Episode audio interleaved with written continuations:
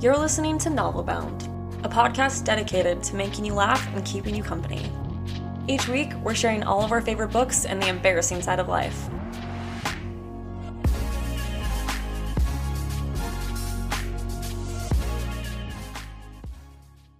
Welcome back to Novel Bound. I'm Anna. And I'm Celine. And today we're talking about the fact that science fiction is cool. Yes, we haven't yet found a cool title for which this is because I haven't taken out. No, it'll come. So, and Celine's in charge of like the witty, fun titles. So I guess that I can't rise up to the occasion. My favorite thing this week is I literally had to edit an episode, and I called Anna and I was like, "Can you just stay on the phone with me until I'm done? Because I actually cannot focus." At all, so could you just like stay there and make sure that I do it? She's yep. Like, yes. My house is like every. I'm so weird when I'm like cleaning as someone who has like full on ADD because like 80% of my room will be clean, and then like all of a sudden I'll like figure out I'll start off by like cleaning off my desk, and then all of a sudden I'll be like, oh my gosh, there's a shirt on my desk, so therefore I need to do all of the laundry right now. So then I'll start a load, and then I'll go from like a load to like since I'm running the dryer, then I should probably run the dishwasher. So then I'll like start doing the dishes, but then I'll remember that like, oh, I need to put the milk away, and then I'll put the milk away, and then the fridge will look dirty. So then like my house is like never clean, but always clean. It's so confusing. It sounds like an exhausting cycle. It's a very scary place to live in my head. That's why I love Adderall. This is sponsored by Adderall. By Adderall. You're sponsored. By Adderall. Yeah. Okay. Keep going. This is just top tier. I love it. Okay, so before we get into our books, I'm actually crying. I'm actually like really not okay. Crying in the club. Crying in the club. Like we're gonna like trademark that. Crying in the club. I want this phrase to work so well. I want to like have like it crocheted on a pillow at some point in my life. Like crying in the club. Yes. There's so much like alliteration, but also like symbolism behind it. This is so ADD. Okay, Anna, what was our cold open? You talk about our life, like what our cold open was that. Let me just very naturally slide into this. Super naturally, you know, nothing. Anyways, but I was reading Rook last night, which is a book Sing talked about in a previous episode, and it was like time to go to bed, and my husband, which I like to do, sleep in like we like to sleep in darkness. And so I put the book down, and then I remembered that on my phone, I had downloaded the book Fable, which I talked about that I was going to read this year. Yeah. And I was like, well, I'll just read that for a little bit, maybe like 10 minutes until I'm tired. No, what ended up happening is that I like fever read Fable until 5 a.m. because it's so flipping good. And I'm like determined now, I'm going to find the author on Instagram. I'm going to message her. I'm going to interview her. She's going to give us ARCs of the second book that's coming out in like May. I'm putting this out into the world. It's going to happen. I'm going to manifest this. Manifest it, Anna. It's going to happen. So basically that means I have to read it this week so we can talk about it in depth. Oh yeah. 100%. It's why do you love it? Tell me everything. It's like Pirates of the Caribbean, but like YA. And I love the romance. And I'm not even, like, at the romance yet, but it's, like, such a slow burn. Like, they're really building their relationship up. And I love it. It's going to be based off trust. And she's like a, what? You've been reading it for 7 hours, and there's still more book to go? Yeah, I have, like, 100 pages left. So there's not that much left to go. And in fact, I actually think it's less than 100 pages. Dang. Because it's on my phone. And that's never, like, the same. Mm-hmm. No, I feel that. Yeah. What did you think though of it's Pirates of the Caribbean, but for YA, I'm gonna like totally check it out right now. Do it. It's so good. The girl, her name's Fable. She basically, her dad is this like sea tradesman that everyone knows. And the night she like grew up on the ship, and one night the ship sinks and everyone, like her mother dies, who she totally loves and teaches her everything. And her dad takes her the next day and like drops her on this like horrible island that is like so shady, and he's like, if you like want to make your way in this world, find me and I'll give you what's yours, and like carves this like thing into her arm and like what? Just leaves her there, and she has to pull herself up and like learn to be this tough chick, but she's a free diver, and so she dives for these gems, and that's how she makes her money. And so she finally has enough money one day or like something happens and she gets passage off the island and she's like, I'm coming for my father, his name's Stained. And that's like, that's kind of where the story starts, and it's so flipping good. Okay, I bought it. I just bought it right now. It's literally— oh, I support that. I just bought it immediately because I feel like that's a book that I'm gonna like have to like let people borrow. I'm at the point where now I just spiral books because I'm like, no, you have to read this. Yes, I love that. Here, I'm leaving it with you. Read it. Okay. Well, and the cover is like beautiful. Yes, 100%. Eventually, like behind this will be just like bookshelves, just from head to toe.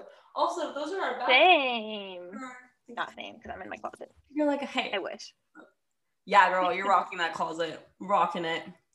Thanks. Okay, so that's amazing. Glad you fever read that. I cannot, there's such a rush and that feeling when you like can't put a book down in the middle of the night and you like read it because you actually like, you have to like adult the next day, but like so much fun in the middle of the night to just like dive in.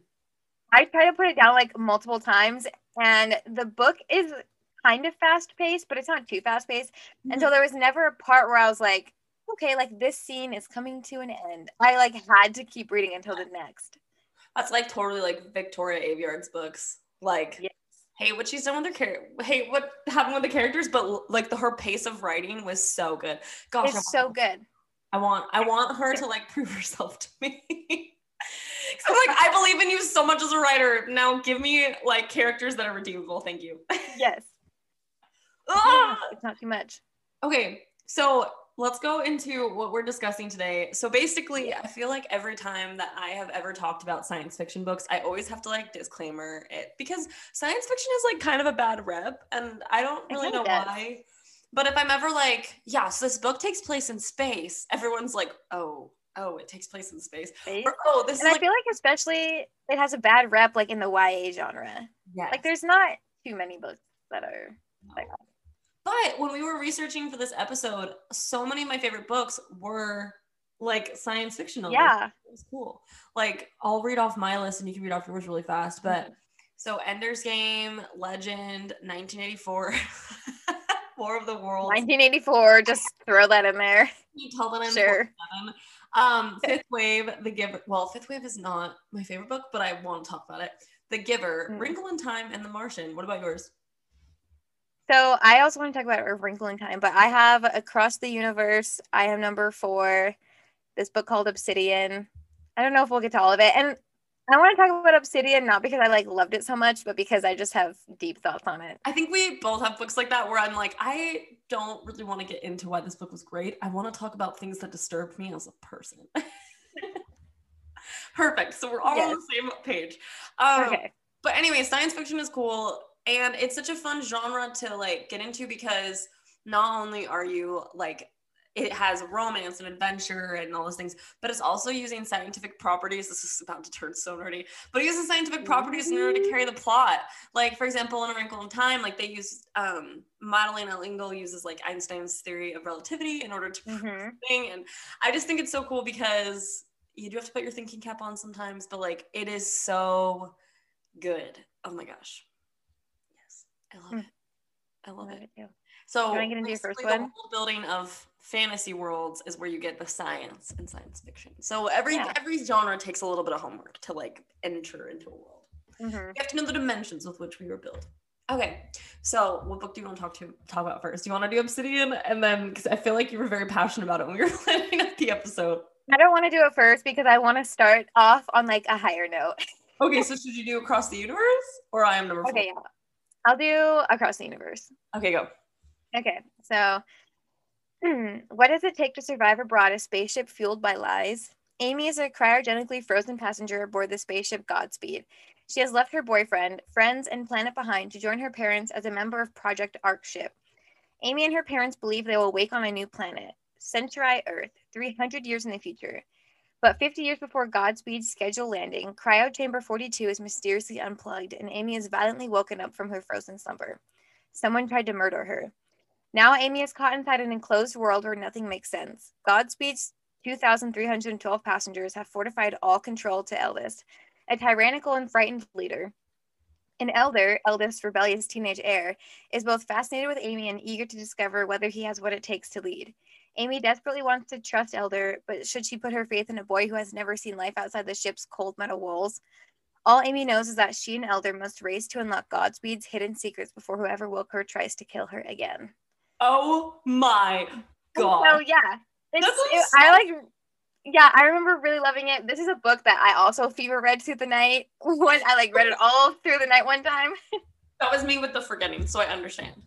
Oh, I just remember really liking it. And so it's kind of a mystery along with a sci-fi, and the way that the author, who is Beth Revis, describes the ship and the layout is really cool, because you go through the agriculture and how they actually survive, and it's in a way that makes sense. Mm-hmm. And then it was really cool. And I just remember really liking the character development between both characters, and Amy has to go through struggles, things happen to her and she doesn't know why, and she has to protect herself and learn how to stand up for herself. Yeah. And you end up there's a twist in the book too that I don't really want to spoil, but basically you just end up learning that the eldest, who's Elder's father, it's kind of a weird way how they describe it, is hiding this huge secret, and you don't know what it is, and you learn it at the very end. Is this a series or is this just one book? Yeah, it's a trilogy. And I read the book when it very first came out, fever read it in one night, and then had to wait 2 years for the next one to come out. And I haven't read the second one or the third one yet, but I really remember liking the first one, so maybe I'll pick the other ones back. You know what? It happened to us with Black Witch, and now we're obsessed. Can I just pause for 1 second? We have to tell everyone that we literally got all of our mothers and all of our mother's friends and all of our friends, my sister and my aunt, everyone that has read Black Witch, they keep telling their friends, if you are not on Black Witch yet, you have to read this book, because then you will get on it. It's an MLM. At this point, it's just a pyramid scheme that is this book. I'm hi, Lori Forrest, hire us, please, to market your book.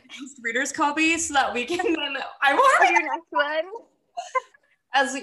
I remember screaming in my interview, so therefore I'm that excited. Please let me read this again. Yep. Please. We will totally review it on on this book, on this podcast. It's a legit one. It'll be great. Anyways, I love it. I love it. Back to sci-fi. Ooh, it's hard. It's hard to get back to sci-fi from Black Witch. It's just so good. It really is. It put me on a book slump for a month and a half. Also, yeah. I was told by my friend Jordan that Court of Thorns and Roses, is that what it's called? Yeah. Wow. Every SJR fan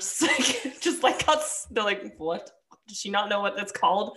I need to read that series. I'm committing to it, because every single it's too much of our pop culture in this book community not to have read this book. I read the first one, and so if you read the first one, we'll read the other ones together. Okay, and then we'll go through them, because I feel I am just walking around this little bookstagram book talk world, and I'm just I've never read this book, and everyone's you haven't. You need to. I've read it and I haven't talked about it because I don't want what happened with Thorn of Glass to happen. Cut it out. Anyways, moving on. Oh my gosh, I love that. Okay, but yeah, so I want to read that book super bad. That sounds so interesting. So you feel it's one of those, if it's a fever dream book, I'm so into it. Wow, we should make an episode. Yeah. Books. We do need to write an episode about that. I love that. Okay, sweet. So that sounds great. Mm-hmm. Everyone listening to this podcast is Celine definitely is not on medication right now, because her thoughts go from here to here. Okay. I've talked about this a little bit, but Illuminae Files are I love this book series so much. It's so visually interesting. I'm gonna grab the book so that way whenever we share people can see it. But have you read it yet, Anna? Because I know you checked it out, but then I don't think you read it. I know. I had to return it because the due date was up and I hadn't finished it. And so I had it for 2 months. I need to check it back out. Okay, so I've talked about this. So cool. But I love that it's so visually interesting, because it's taught in such a visual way that is just so freaking cool. I love this series. Look at this. Yeah. Oh my gosh, a full on. That is freaking cool. Yeah, the way that it is it's all told through documents and letters and pages. Emails, schematics, military files, IMs, medical reports, interviews, and more. So the first one I've talked about, but I'm gonna give you the second one because it's so good. So this is the second book in the series. And what's cool about it is that the first book ends with like one couple's story. And then, but the plot itself like carries through. And then the second book comes through and they like, it's kind of like the Cinder series, how like they have like all different characters, but they're all kind of linked. And then at the end, they're all like together taking over the world. Oh, that's cool. This is the second book and it's my favorite. I love it. Actually, I love the third one. So I love all of them the same.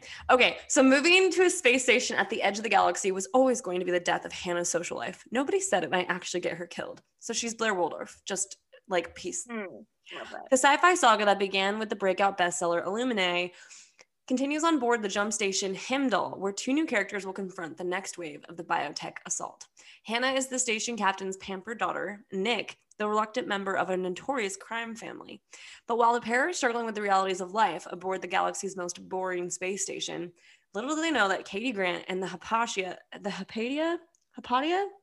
are headed right towards Heimdall, carrying news. I feel like that's Heimdall.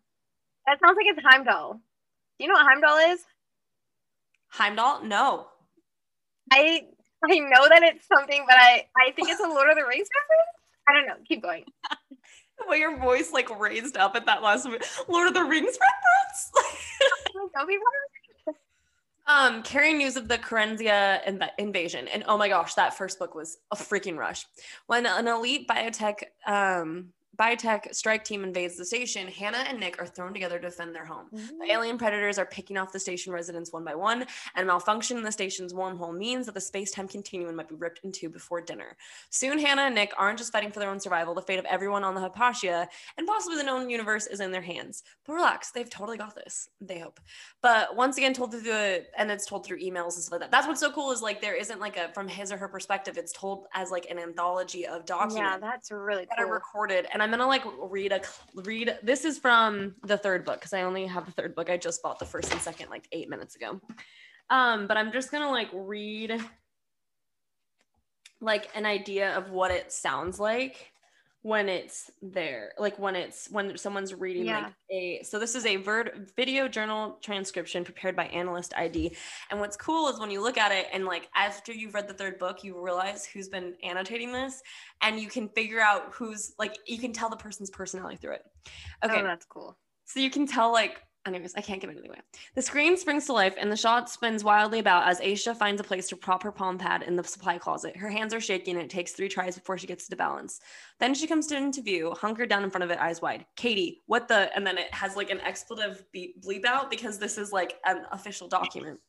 She whispers, one hand ganking on her ponytail in agitation. What in the name of 9 circles of hell made the universe think I need to get my world anymore? She cuts herself off, dragging in a shaky breath to calm herself down. So there's still like that. But what's really funny is that whenever I won't even say who's doing it, but whenever someone thinks someone's super attractive, they will like describe like the person's like physique in like a really funny way. And I love that so much. They're just like, and he looks really hot as he's like entering the whatever. Like if somebody's going to go fly an airship or whatever, they're like, so he looks super hot here. It's just like super funny as they're like going through it. But I love it. So this is like what someone wrote about it. And I love this. I laughed. I cried. I glared at the book. I cursed my friend who talked me into reading this series. I put it aside when I knew it was going to hurt. I got so freaked out I couldn't walk about the house with the lights off. Seriously, those alien slime worms absolutely horrified me and they made me sick to my stomach. I got sucked in and I loved it. I really loved the introduction to new characters and how the story spun to someone else's viewpoint. Then it all blended together and it was incredible. And then someone else wrote, this is the best buddy read in all the history of buddy reads. That was down to the fabulousness of this book, but also down to how we attacked the reading together. Slow in the week, followed by weekend gluttony. If there is a book to unleash your inner glutton on, Gemina is it. The formatting of book 2 was a slight cut above book 1 with the most fantastic illustrations by Marie Lu. Marie Lu, who wrote Legend, by the way. As with, I think so, maybe not. I'll look. That sounds right. I have a book with me. Yeah, as with Illuminae, the use of digital dialogue, pictures, unusual and creative illustrations enhance the reading experience. Of course, the words and story are truly what makes the book. Gemina immediately plunges you into your previous knowledge of the Hypatia, Kerenza, and uses this to launch a new story focusing around Jump Station Heimdall. Then it's about centered around Princess Hannah. This entitled prima donna is not stuck up, and events cause Hannah to become a fighter outside the dojo. Her old school buddy Nick of crime family House of Knives is both her adversary and admirer, but Hannah already has a love and romance in Jax, who's a young officer in her father's command. What ensues is corruption, attack, and larvae. Yes, I did say larvae.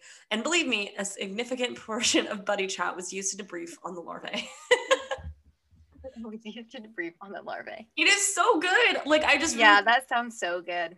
It's so fun. I want, like, that's the issue that we're struggling with, is that, like, there's so many books that we both want to read. Yes. That I'm like, okay, I'm about to jump into this book. I'll see you in 5 hours, family. Like, all I want to do is read. Yeah. Okay, your turn. Go. Oh, that sounds so good. Okay, so I'm talking about next. It's called a book called I Am Number Four. And just before I get into this, I freaking loved this series. I still need to finish it. There's like 7 books in this series, which I like am here for. Wow. But as I was going on Goodreads to look up like just different reviews to read off of, there were weirdly not like a ton of great reviews for it. And I don't know why. I really remember liking it. Well, so I'm still going to talk about it because I really liked it. Good. Okay. 9 of us came here. We look like you. We talk like you. We live among you, but we are not you. We can do things you dream of doing. We have powers you dream of having. We are stronger and faster than anything you have ever seen. We are the superheroes who you worship in movies and comic books, but we are real. Our plan was to grow and train and become strong and become one and fight them. But they found us and started hunting us first. Now all of us are running, spending our lives in shadows, in places where no one would look, blending in. We have lived among you without you knowing, but they know. They caught number 1 in Malaysia, number 2 in England, and number 3 in Kenya. They killed them all. I am number 4, and I am next. Dude, that sold me. That's so good. I read it. It's so good. So the premises there are these, I'm going to read like a review that someone wrote too, but the premise is that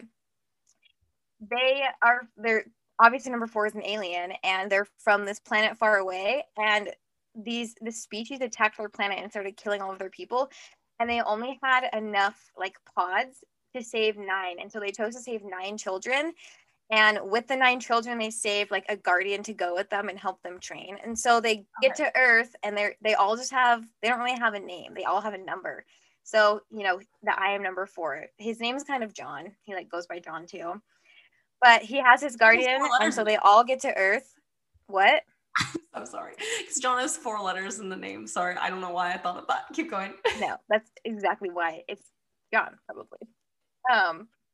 So they all get to Earth and, like, split up because they know if they're together, if they are found, they can all be killed, and then there's no hope for their, like, future race. And so it's basically, this first book centers around John, who is, like, his whole life, he's always picked up and moved to different. He doesn't ever spend more than like I think 2 years in a place, and so he doesn't really have any friends, and he just knows his guardian.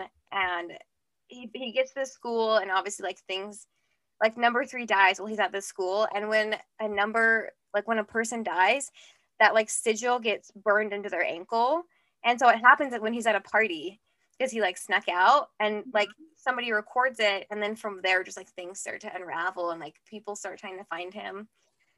That's so good. And I think number 6, who's a girl, like comes into the story too, and she's witty and so funny, and basically anything that John does, she's like, John, you're literally being an idiot, can you please just listen to me and I'll like keep us alive. I love that. Do they fall in love? No, weirdly not. Like John has a romance with a girl in his school, and then he becomes best friends with this like funny kind of nerdy guy, and the nerdy guy has a romance with number 6. It's so cute. Okay, I'm super into it. Okay, sweet. So now I have to go check this book out. Perfect. Oh, yes. Is there anything else? Like seriously, I'm so excited about this. This is so good. Yeah. So I have this review I pulled up by, their name's Tina, and I really liked the way. So Paticus Lors, who wrote the book, writing is strong, driven, and completely gripping. Some chapters are fast-paced and heart-stomping, taking dramatic surroundings with vivid memories and haunting us with striking creatures and characters. Then there were the more slow-moving scenes to either gather information for the readers to keep up or give us all a look at life around John and Henry, who Henry's his guardian.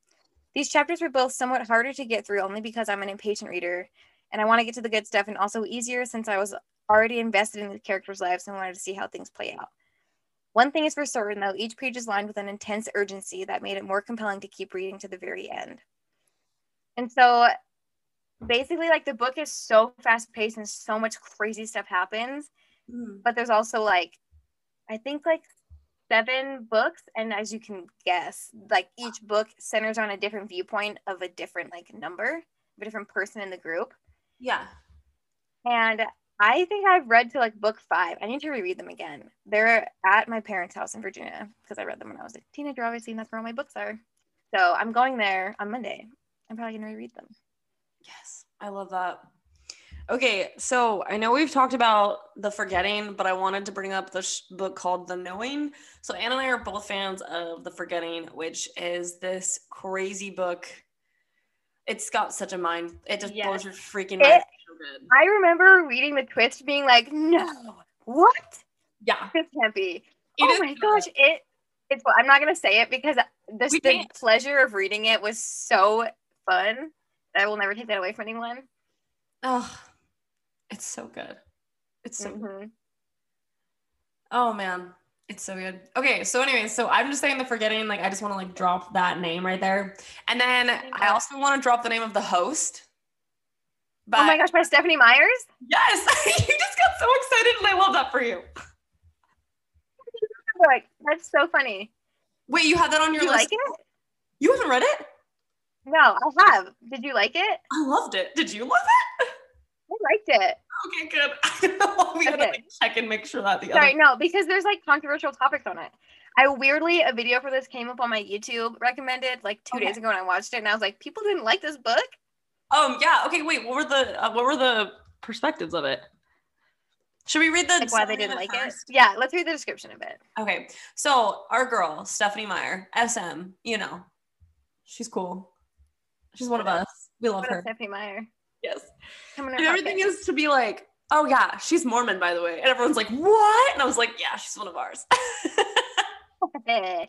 Okay, so Melanie Strider refuses to fade away. The earth has been invaded by a species that takes over the minds of human hosts while leaving their bodies intact. Wanderer, the invading soul that has been given Melanie's body, didn't expect to find its former tenant refusing to relinquish possession of her mind. As Melanie fills Wanderer's thoughts with visions of Jared, a human who still lives in hiding, Wanderer begins to yearn for a man she's never met. Reluctant allies, Wanderer and Melanie set off in search for the man they both love. Okay, talk about this. Well, I mean, we can both talk about it together, but they're just the mixed reviews is that, like, some people didn't like it because the way that Stephenie Meyer did the romance was, like, when Melanie met Jared, she was only 17. And so, like, they were love interests, but, like, it was kind of a dystopian world and he was older, but then I think they waited until she was 18 still. No. And it's definitely, like, a darker book. I liked it because I weirdly liked the more mature themes of, like, there is violence and people are, like, so she gets infected with this host. Yeah. That's what they call it. Also, and then she, that's the deal. Yeah. You just gotta hate it. Which, by the way, that's the worst thing they can say about the book series. Yeah. Like, oh, you hurt me. Oh, she was a little young. She was 17. I mean, ladies, do not date older men, but I just mean, like, in this fictional series. Yeah, it's a fictional series. That's, like, I can't say anything because at 17 I was in college and was dating, like, 24 25 26 year olds, like an idiot. Red flag. Yeah, I'm gonna do an episode based on red flags that male characters do that we should stay away from. Yes. Oh, that is a great idea for an episode. Okay. Yes. But so anyway, Melanie gets caught because she's out, I think, one night looking for her cousins, wanting to get, there's, like, a camp that they're all, the humans who haven't been infected are set up at. Okay. And she gets caught, and then she obviously gets implanted with this host. And then she, because she's so strong-willed, like, she gets the host to start caring about her life and the people she loved. And so she makes her way back to make sure they're okay. And so she finds the camp, but they're all like, we know you're infected. And they all keep, like, trying to kill her at different times. It's crazy. But then there's also, like, oh, okay, the one thing that I did think was weird is that who's the host? What's the host's name in Melanie? I can't remember her name. Wanderer. Wanderer. Okay. Like, so Wanderer, like, wandering through a forest. Yes. Wanderer. Okay. Thank you, Celine. Thank you for that perfect description. Do you like my stick figure? Keep going. Her. Oh, but so Wanderer starts falling in love with like the guy who tries to kill her like off the bat after like figuring out she gets infected. And so Melanie still loves Jared and Wanderer is loving this other, I think his name's like Ian. That's a pattern with Stephanie's books. I can tell. Yeah. She's like, oh, you want to kill me? Is. How do you want to kill me? Could you be descriptive? Why do you want to kill me? Oh, you want, I'm not going to get too much into this. It's going to get creepy.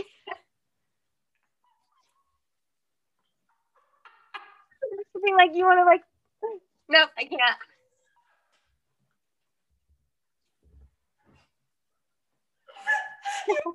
I can't. I totally just paid for this a little bit. It's fine. You have to keep going. You have to not with the joke, but you have to take it.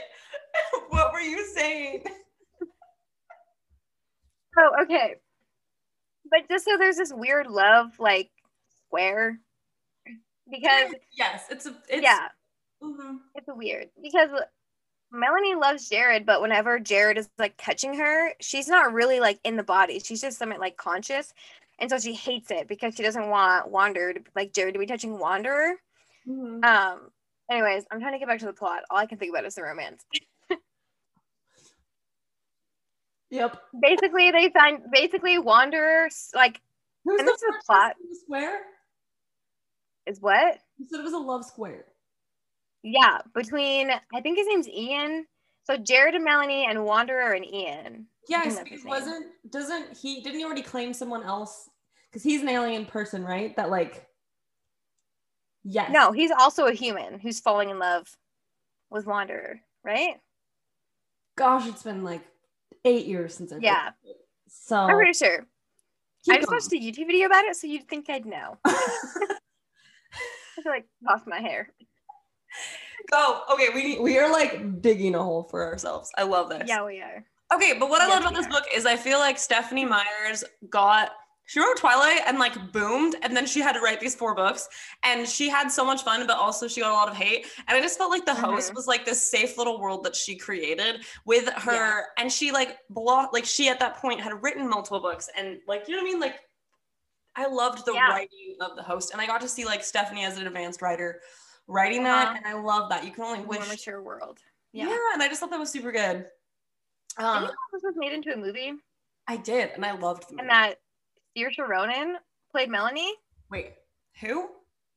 Saoirse Ronan. I don't even know. She's in so many things. What is like the most thing you'd know? If you look her up, you'll know her face. Oh, what? Yeah. I love her. Isn't she Scottish? Yes, she's Irish. And she does like all of these other movies. I love her. Okay, she did. She's Jo in Little Women. Yeah, she's Jo in Little Women. She was in Lady Bird. She was in The Lovely Bones. Also, the guys in her movies just not cute. Not as cute. Yeah. Sorry to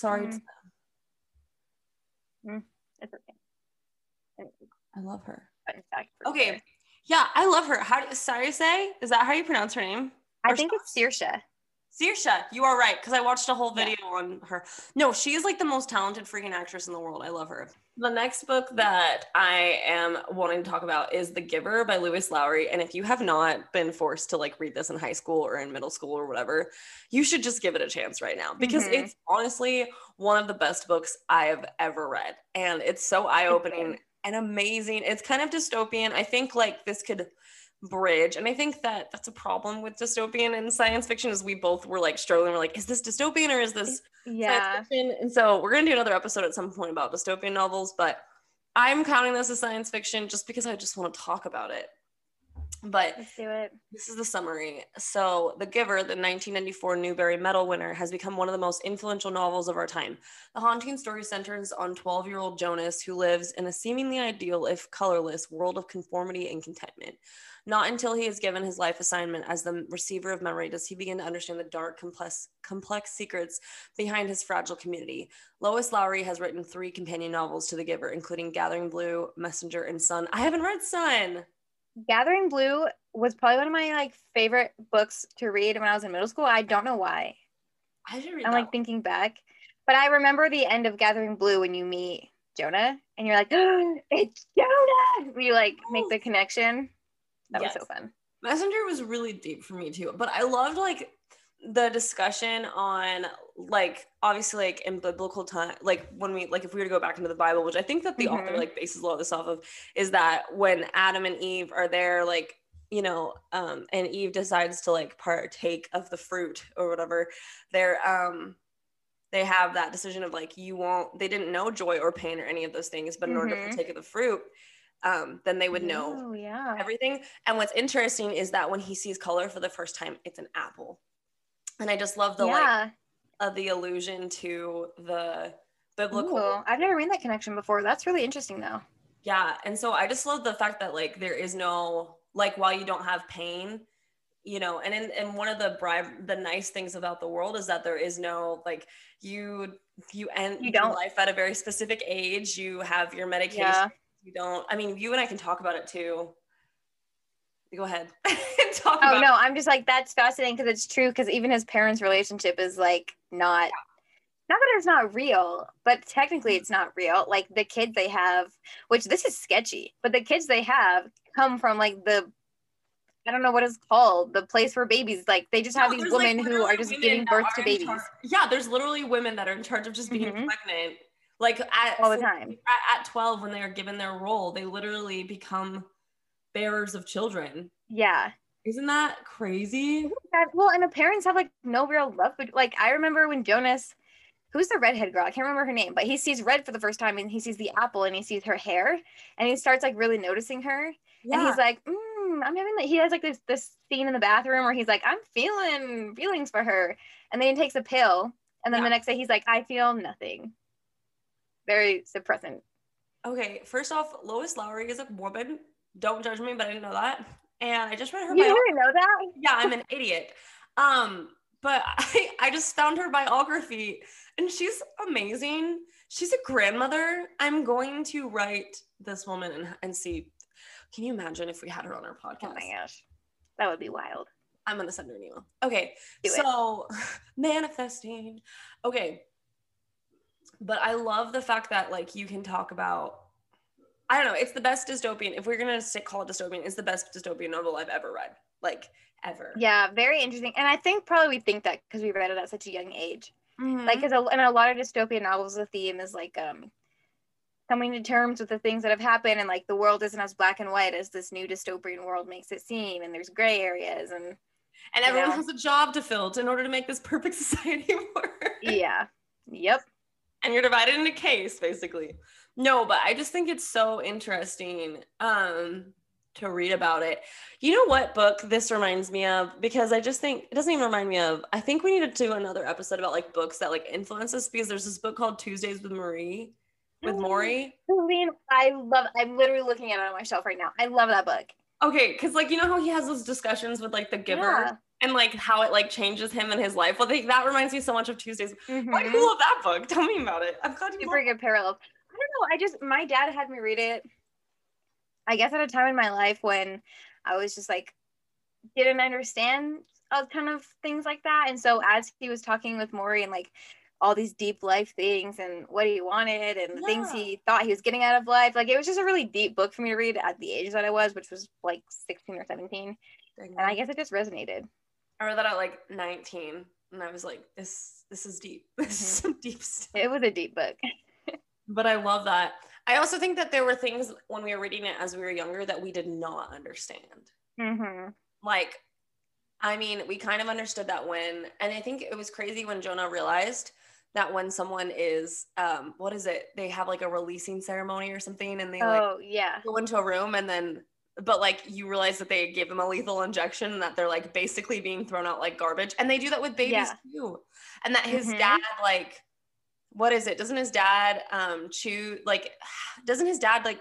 to kill a baby and he doesn't realize like that he's killed a baby? Oh, I don't remember that. Yeah. And he's going to kill a baby, but then Jonah rescues it and then takes it on the slide thing. Yes. Oh, no. Oh my gosh. Yeah. No. That's totally true because Jonah does take a baby on the slide with him because the baby has sled. Blue eyes. Sled. My bad. That was my slide. Sled. Yeah. Sled. It's okay. But I just remember, gosh, this book is so deep. I'm sorry for anyone that has not read The Giver, but at this point, it's older than me, so it's super old. Yeah, I think at this point most people have the general gist. They have a movie about it that Taylor Swift is in, so at this point, like, have you not watched? Oh gosh, I forgot that The Giver was a movie, and I think I've even seen it. It's really good. I'm gonna like pull it up right now. But it's beautiful, and the deep underlying message is that, like, you basically, we all live in like, this is my thing, is The Giver takes place in a world where you ideologically would want to live in, where there's no fighting, there's no problems, everyone has all of their needs taken care of. It's almost like a perfect society, like everyone has every need met, everyone is happy, everyone is good, and no one feels pain, no one's sick, no one's nothing. And in theory, that's a great thing. And honestly, Jonah was very content with it until he received the people's memories. And while it was both painful, and also it was painful to receive these memories and to know pain, it was also beautiful and incredible. I mean, there was sunshine weather every single day. You know what I mean? Like, they climbed the whole area. Did we describe what Jonas ends up doing, for just in case people don't know much about The Giver? So in that world, everyone is given a role or a job. So like, some people are like we had said, like the person that does, I don't know, they're teachers. They're obviously teachers and guardsmen and all these things. Yeah. And they're assigned that role at 12 as like an apprenticeship. And they also have like women who are like girls who will grow up to bear all the children and things like that. And the family unit, like we had said before, no one has any, they have like suppressors on their emotions, on their physical. So like, there is no, like, if you're married to someone, it's because you've been chosen. Everything is literally surface level. Very surface level. And so you aren't even allowed to know. I remember everyone gets a comfort, like all the kids get a comfort object animal. And how do they describe them? It was like, I remember Jonas's little brother had an elephant, I think. Yeah, and then he was like trying to say, oh no, it's actually this. And the parents were like, what? Because like he has to, anyway, so yeah. They all like, as they grow up, they get specific privileges. And then when they turn 12, they are called for basically a choosing ceremony, like they do in dystopian novels, where they're given a role. And in this specific role, he's given one that has not been chosen in a very long time, and they're all chosen based off of their personalities. And he's supposed to, in order for the society to work, there is someone that must take on all of the memories, good and bad, this is from the review, so that way I can make it easier. Jonas is ultimately assigned a very prestigious role within the community. It is perhaps the most important role in the community, but comes with a tremendous burden. He cannot share his experience with anyone other than the man that he will be replacing, the current receiver. As his training progresses, Jonas comes to question everything that he has ever been taught. And then they wrote, from the beginning to end, this book held my rapt attention. It was beautifully written and thought-provoking. It serves as a cautionary tale to the human race, warning of what can become when we censor our very emotions and blot out all the differences that make us unique individuals. There was plenty of action and suspense along the way, and it was a much more emotional read than I had anticipated. I'll never forget the look on my 9-year-old's face when some of the true meanings of different phrases like released truly sunk in. Don't even get me going on Baby Gabe. Luckily, I think most of that went over the head of my 5-year-old. Overall, I thought it was a spectacular book. And that was written by Candace, who is just a wonderful 40-year-old woman. I don't know. She's lovely. Thank you, Candace. From Book Addict Haven. I just think it's like super powerful. And like I said, it's a huge commentary, and I'd love to like dive into it about like our day and age. And like, I'm not going to like dive into anything political so you can breathe, but how it's good to celebrate differences in opinion, differences in culture, differences in things, because it makes us all learn from each other. And that to have a society where everything is decided for you, and that like taking of agency, that taking of basically, I think it's so symbolic for the color. And wow, I really am nerdy about this book, but like the color. We're gonna deep into it. We'll have to talk a ton more about it, like again, when we do our dystopian. Yeah. 'Cause that's like the premise of all the dystopian societies, is the main characters and the cast of whatever dystopian book it is realizing that about the world. So what like struck you about this book that you like loved? The Giver. I just read, like at first I really liked Jonas's like innocence at first, and then as he learned like each new word with The Giver, just like the fun meaning like that Lois Lowry gave it, that you had never maybe put with like that Like snow. Review said. Yeah. Like when I talk about snow, it's not just like white flake. It's like the coldness. It's the feeling of it. It's the snow on the mountains. It's snow on a flower. It's snow. Like it's just everything that has to do with the word snow. And that was like really fun to read. I feel like that this would be such a good conversation to have with like my English teacher who, remember when she was like so in depth, she was like, well, this book can also teach this and this and this. And I just think it's so important to like understand the, you know, you can't censor your emotions or feelings. You can't, you know, because it's important that we have those differences. It's important that we discuss things. It's important that we feel things, you know, but I love that. And I think it's such a beautiful story. Oh, I love this book. I just bought it again. I know. During the recording of this podcast, I've bought 4 books. I very highly support that, though. That's not normal. Right. Just so that, Mom, I don't usually do this. I just, while I've been on Amazon reading the reviews, the books are like $4 or $5, and I'm like, I can afford that, so just keep buying them. You got a point there. You got me there. What's the meme of the guy who's like, "You got me there." You got me there. Okay, next, go. Do you want to talk about A Wrinkle in Time? What are the other books we have on our list? I have such a crazy story about this. Should we do A Wrinkle in Time, or should I talk for a second about, I'm not going to. I was going to talk about this book called Obsidian and how weird the romance in it was. I really want you to. Come on. It's been so long since I read it. And you know, sometimes you read a book and it's just so weird that all you can remember are there's like 3 scenes in your head and you're like, this was a weird book. This is that book for me. So it's called Obsidian. Let me just read you the little back page. So, starting over sex. When we moved to West Virginia right before my senior year, I'd pretty much resigned myself to thick accents, dodgy internet access, and a whole lot of boring. Until I spotted my hot neighbor with his looming height and eerie green eyes. Things were looking up. I opened his mouth. Damon is infuriating, arrogant, stab-worthy. We do not get along at all. But when a stranger attacks me and Damon literally freezes time with a wave of his hand, well, something unexpected happens. The hot alien living next door marks me. You heard me, alien. Turns out Damon and his sister have a galaxy of enemies waiting to steal their abilities. And Damon's touch has me lit up like the Vegas Strip. The only way I'm getting out of this alive is by sticking close to Damon until my alien mojo fades.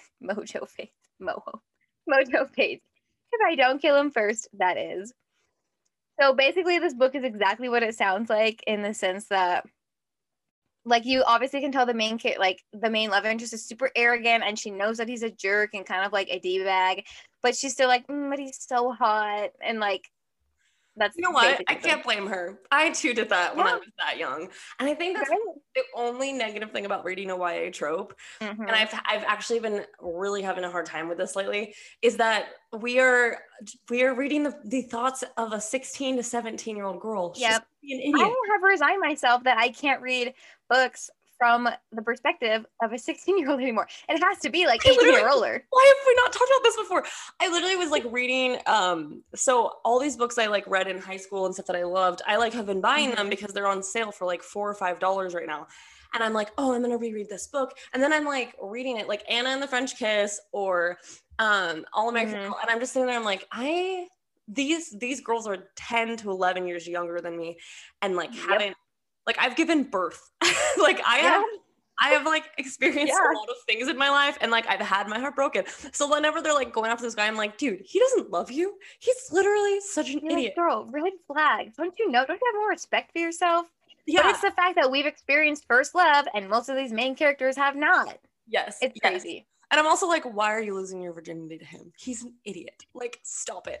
Or I'm also like, they're like. I don't have deep thoughts, because I remember reading a book one time about this girl who was secretly a mermaid, and I'm not even going to tell you the title, but there's one scene where she's known the guy for like a month, maybe, which is kind of a long time in a book. I'll give you that. But she like is determined to, no, he's a secret mermaid. And so she's determined to find out that he's a mermaid. And so they like have this cute date on the beach with this cute little tent, and they like go into the tent, and she's like, I've only had 2 dates with you, but I'm ready to go all the way. And he's like, me too. And as she's taking her clothes off, he's like, why do you have a bathing suit on? Because she has a full on like one piece on, determined to like throw him into the water. And I just remember that whole scene. This is so random, but I just remember that whole scene being like, what? Wait, you're not about to, are you going to take this? No. What? That's the part where I'm in my life. I'm like, ugh, I'm boring now. But it's okay. No, it's fine. No, and I think that's the thing is, like, now that I've seen and experienced life, oh my gosh, we're officially moms. We are. Crap. This is who we are, Anna. No, I don't want to age out of YA. It's so fun. Not either. It's no. I'm not ready to read like full-on adult-themed novels too. Those people don't wait a month before they have sex. They do it that night. And even the author is like a little too descriptive for my liking. So I need the maturity of an adult novel, and yep. I want them to be my age, but I also don't want the sex. So, yep. Help. If we could just have everything we want in life, thanks. You know what? I'm gonna write it. It's fine. Okay. Yes. But back to what we were saying is that literally I like laugh because I'm just like, okay, girl, you're in high school. You realize that like you're gonna have like 7 more boyfriends before you figure out what you want. Yep. Not that the, you know, obviously like I was Tanner's first relationships, but that's so rare. Like you have to like figure out what idiots certain people are, because mm-hmm. like honestly, like I dated so many dumb boys that by the time I met Tanner I was like, oh, I know exactly how good of a person you are. I didn't even date him that long before I met him, because I knew that like the core of him was so good, because I dated such d-bags, like such girl. Same. Literally same. I was Jalen's like first serious relationship and I had dated so many other guys. It's like, and I had like gone through the dating experience and been like, red flag, no, after one date, I don't think I need to go on another with you. Like I knew what I wanted, and I met him and I was like, this is what I want. Yeah, I was so like, it's weird that he didn't have the experience that I did, but I'm like, at least I have an experience. You're like, trust me? Both of us. Trust me. Trust me on this. You're like, stay with me forever and I will literally treat you like so well. No, Tanner has no idea that he's like a great person at all. He like, I mean, he does. No, he doesn't. No, he doesn't. Like he's like, oh, I wish I was. And I was like, no, like literally you're such a good person. Stop. Like whenever I read like book characters, I'm like, I just imagine my husband as that person. That's sweet. That is so cute. He fills in the blanks that like my books did not. For a long time when I was in high school, I didn't date anyone in high school. So I was just like, I would imagine like there was this boy I had this huge, huge, huge crush on. And like literally at night, to fall asleep at night, I would pretend that we were at the park and that he was trying to hold my hand. Literally every girl has done this, Helene. Every girl has done it. I have that guy too. I have a guy and he's like married now. I will never say his name. He's like married now. And I was good friends with his wife in high school. Mm-hmm. And sometimes I'm like, I was upset. Like, why was I so obsessed with you? What? Why? I know. And what's worse is I think the ones that were never claimed, I hate it. You like, because you didn't realize that it was not meant to be. So you never got to like test it out and make it messy and like realize like, but because you built it up so much in your head and like, I wrote songs. I wrote like, I like daydream so much. And it's so stupid because like that person like is not, it's just whoever I imagine them to be. It's not actually them, you know? Oh, I like sorry, this is a super far away tangent from like sci-fi, but I have to finish this thought. I have the one guy who, this sounds so cocky, not cocky, but it just doesn't sound great for me to say. But I have not really ever been like dumped, I guess is the right word. We've had this discussion before. Yeah, I've mostly been pursued. And so the one guy that I like tried to pursue in my early 20s, when I was 20, like, I don't know, it never lined up because his cousin like refused to like make it like happen between us. And so like, I know it was never supposed to happen, and I'm like so happy in my life I would never do anything. Yes, but I'm like, I never had the chance to turn him down. I think about that all the time. I'm always like, and the petty person in me has stayed friends with all of my ex-boyfriends so that they can see how hot I am. Yep. Like, yeah, I'm still skinny. Yup. You have lost partial of your hair, but I am still hairline, can't relate. Can't relate. I just keep getting better. I'm like, oh, you dumped me? Look at me now. Look at me. Like, I have that balloon. Look at me now. And I'm pretty sure that one day I'm going to make more money than you just to spite you. I'm here for this. I also do the same thing with all the girls in high school that were mean to me. I'm like, yeah, I stayed friends with them so they could see me shine. I'm like, I will purposely be successful just to spite you. Keep working at Walgreens. Oh yeah, there were a couple girls in my high school who like straight up bullied me. Yeah. And I look at them now and I'm like, I'm in such a better place in my life than you right now. Yeah. I feel good about it. You have a walk-in closet that you can actually sit in. Like, way to go. You've made it. Thank you. I'm like gesturing, but no one can see that. It's fine. And that's us on pettiness. And that's coming to our TED Talk. This is our deepest insecurity. See, this is when you know that like our podcast has turned into therapy when we talk about this stuff and not about the books at all. We're like, here's something that I've literally never done on, but now I literally have to get back to this book. It's buried. But the thing is like, this is buried in the podcast. So anybody that's like listening to this right now, like they are actually our friends. Like, they are our friends. Like they listen to us in this. Yeah. This is the first episode you've ever listened to. This is just a taste of us. You should listen to our other episodes. We're hilarious. We act so cocky, but like really, we're just like deep. Really not. We like get off of this and we're like, someone messaged us. Anytime someone messages us on Instagram, I send a screenshot to Anna and I'm like, look, a person messaged us. Okay. Also, I emailed Lois Lowry and I was like, hi, I love you. You did that while we were talking? Wow. Multitasking. I was an ADD. This is strict. Okay, back to A Wrinkle in Time. No, yes? No, back to Obsidian. Okay, go.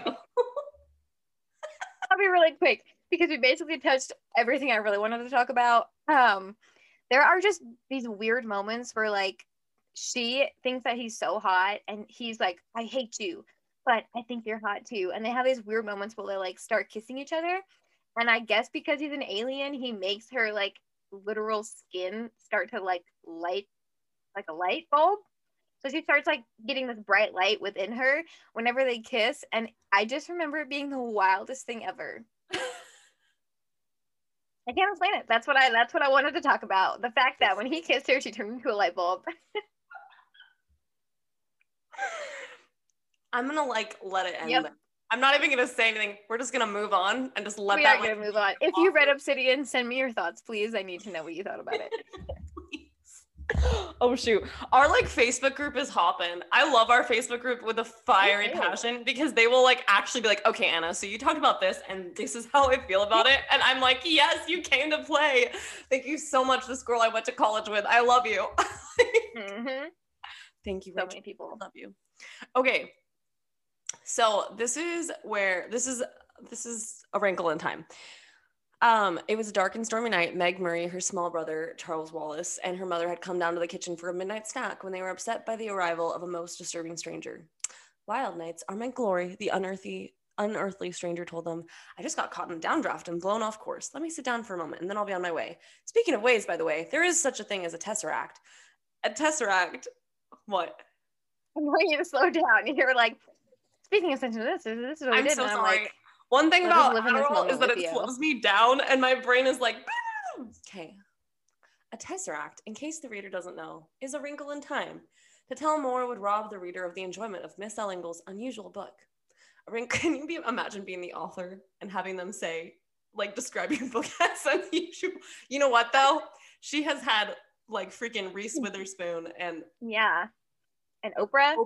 Was it? And Mandy Kaling. I'm pretty sure she's not. But Oprah's been in her movie. So she's like, call it what you want. But yeah, it's the story of adventures in space and time of Meg, Charles Wallace, and Calvin O'Cafe, athlete, student, and one of the most popular boys in high school. They took this is the back of the book that they described.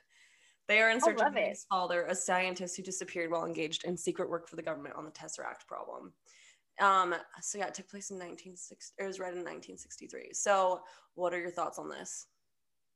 Oh, I will give me your thoughts first. This is simply your book. So I'm not gonna lie, I was forced to read this in third grade for several reasons. Hilarious story. Ella Enchanted had just come out, like the movie with Anne Hathaway. God bless her. I love her with all of my heart. Mm-hmm. And I just remember this like super cool girl in school got to do this like amazing like book project where she dressed up like in like a princess dress and was like talking about Ella Enchanted, and the movie had just come out, and everyone was in like sharing time was like, oh my gosh, that book is so cool, and they all wanted to borrow it from her. And we like drew names. So like the teacher like wrote out like a list of books that she had in her library, and then we all drew, and she got Ella Enchanted and I got A Wrinkle in Time. And I remember reading it, and it was like so intensely cerebral that like to explain it to like a bunch of 9-year-olds, 8-year-olds, like can you imagine? There's deep thoughts in this book. Explaining like as an 8-year-old, the theory of relativity. And I brought in like a shoelace, and I was like, okay, so this is how like time works. And then when you fold the shoelace in half, and I'm just like, and then there's a cute boy in it. Like, how do you explain Mrs. Who's it and what's it? And like how do you explain? And then there's like multiple dimensions and worlds, and like it was a lot. It was a lot. And what I just remember is that for one of the projects you had to do like this, for like this project, you had to take pictures of like reenacting a scene.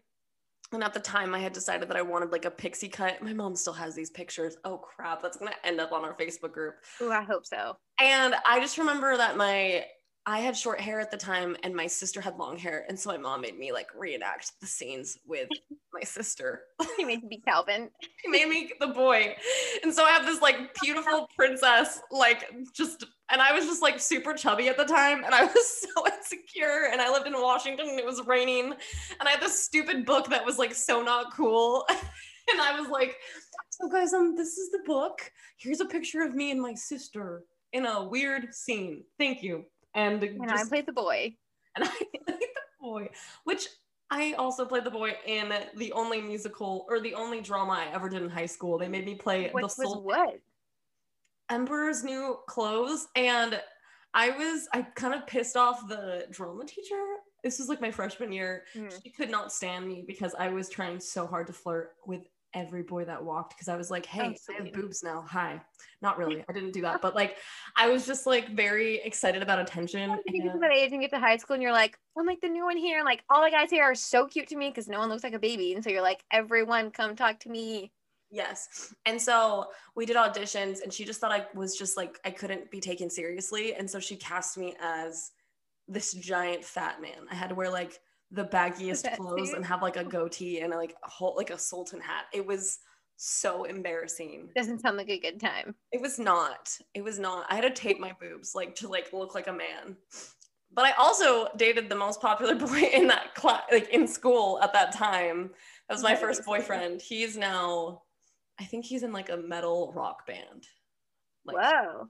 Yeah, but he had the Justin Bieber hair that was popular at the time. The like. I vividly remember being when I was in 8th grade. This episode is just full of tangents. Sorry, guys. When I was in 8th grade, when I have not taken Adderall, Anna, this is who I am. And I just feed off of it. I like do not help you stay on track at all. I think this when came I was warning. We warned everyone before they came on. I was like, hey, I haven't taken my Adderall. I'm gonna read really quickly and also just go off tangents. Hi. Okay. You should see my house. When I was in 8th grade, you had at the end of the year this thing called your like 8th grade formal, and I remember this guy that I've talked about him before in previous episodes. Bonus points if you remember who it is. But I like remember being at my house getting ready with my then best friend. His name was Aaron, and we were listening to Justin Bieber's such a middle school sentence. My then best friend. It isn't middle school. What's up, Aaron? If you're listening to this, how are you? Except for I don't think she is. She would never. I'm just kidding. She would never. No, she was cool. She was chill. Anyways, is it the Justin Bieber song Last First Kiss or like First Dance or like there's Usher's in the song too? Who is it? When I was 13, I had my first love. I know, but Baby Celine. What? It's a Justin Bieber song, right? No, and I was like, baby, baby, baby. Oh, that one? Yeah, that's Baby. I have to look it up.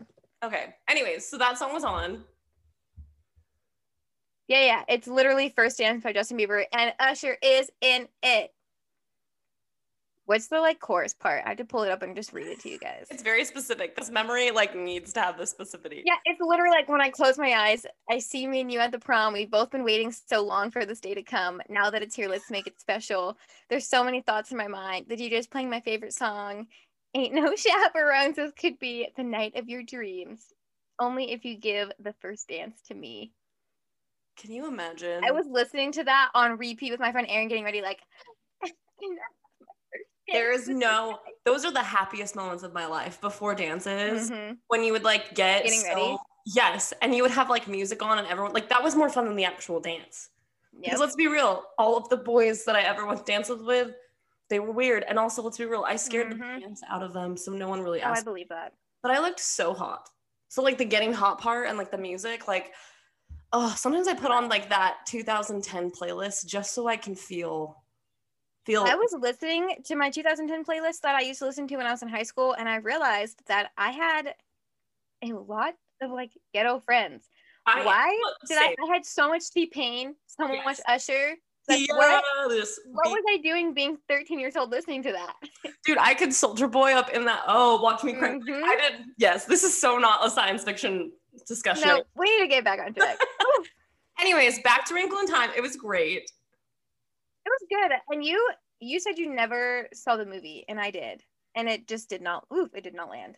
Why? Because they changed, which this doesn't bother me that they changed Meg, kind of like who she is as the main character.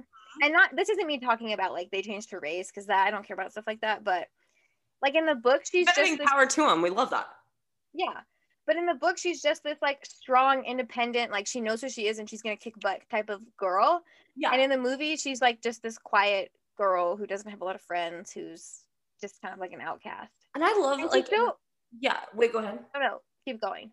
Oh, I just would say like I love the fact that like Meg in the books is celebrated because of her intelligence, and I love the fact that like yeah. she and Calvin end up together, and Meg is like they have kids together, and like I love that kind of it's mm-hmm. just and it's cool. The movie does not shine in the spotlight like the book did on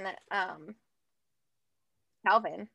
Really? Like you got none of his backstory really about like the troubles he's been through, and so like you didn't form an attachment really to him, and they left out the twins. Not just a pretty face, okay. He's not just a pretty face. I remember watching the movie and he was like soaking wet, like after having rescued her, and I was like, ew, are you trying to sexualize this 12-year-old boy? Yeah. He's like walking towards her and it's like slow-mo and like water's glistening off his hair, and I was like, what is happening? Can you imagine being a director like doing that and being like, okay, everybody, this is Calvin's moment. Okay, turn off the lights. Calvin, get the phone. Smolder into the camera, please. Slowly flex. Flex for me. Flex. Can you do some push-ups beforehand? Gosh. Okay, move your lips. Get the sweat going a little bit. I don't know what happened to us. I've been friends with me and I'm so sorry. Why?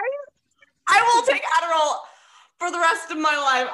No, I'm here. I support it. Yeah, I'm just like, if you're just down to be entertained this episode, this is what this is. This is the episode for you. We have to end this episode. We have to end. This is it. Yeah. We love you guys. Oh gosh, this episode's gonna be so long. This is gonna be our best episode yet. This is where we just like spill. Even that. Man, this is like the equivalent to me being high. I'm just high naturally. Okay. Wow. It's fine. Grandma, I'm so sorry if you're listening to this. Let's move on. We just love you guys, and we'll see you next week. We'll see you next time. And this is literally what week. Yes, every week, and this is what our phone calls sound like, me and Anna all the time. We did this literally verbatim, basically. We have no filter this episode, so there you go. All of our secrets. Let us know if you liked it. Maybe we'll be more crazy and unstructured in our other episodes. Bye. You're the best. See ya.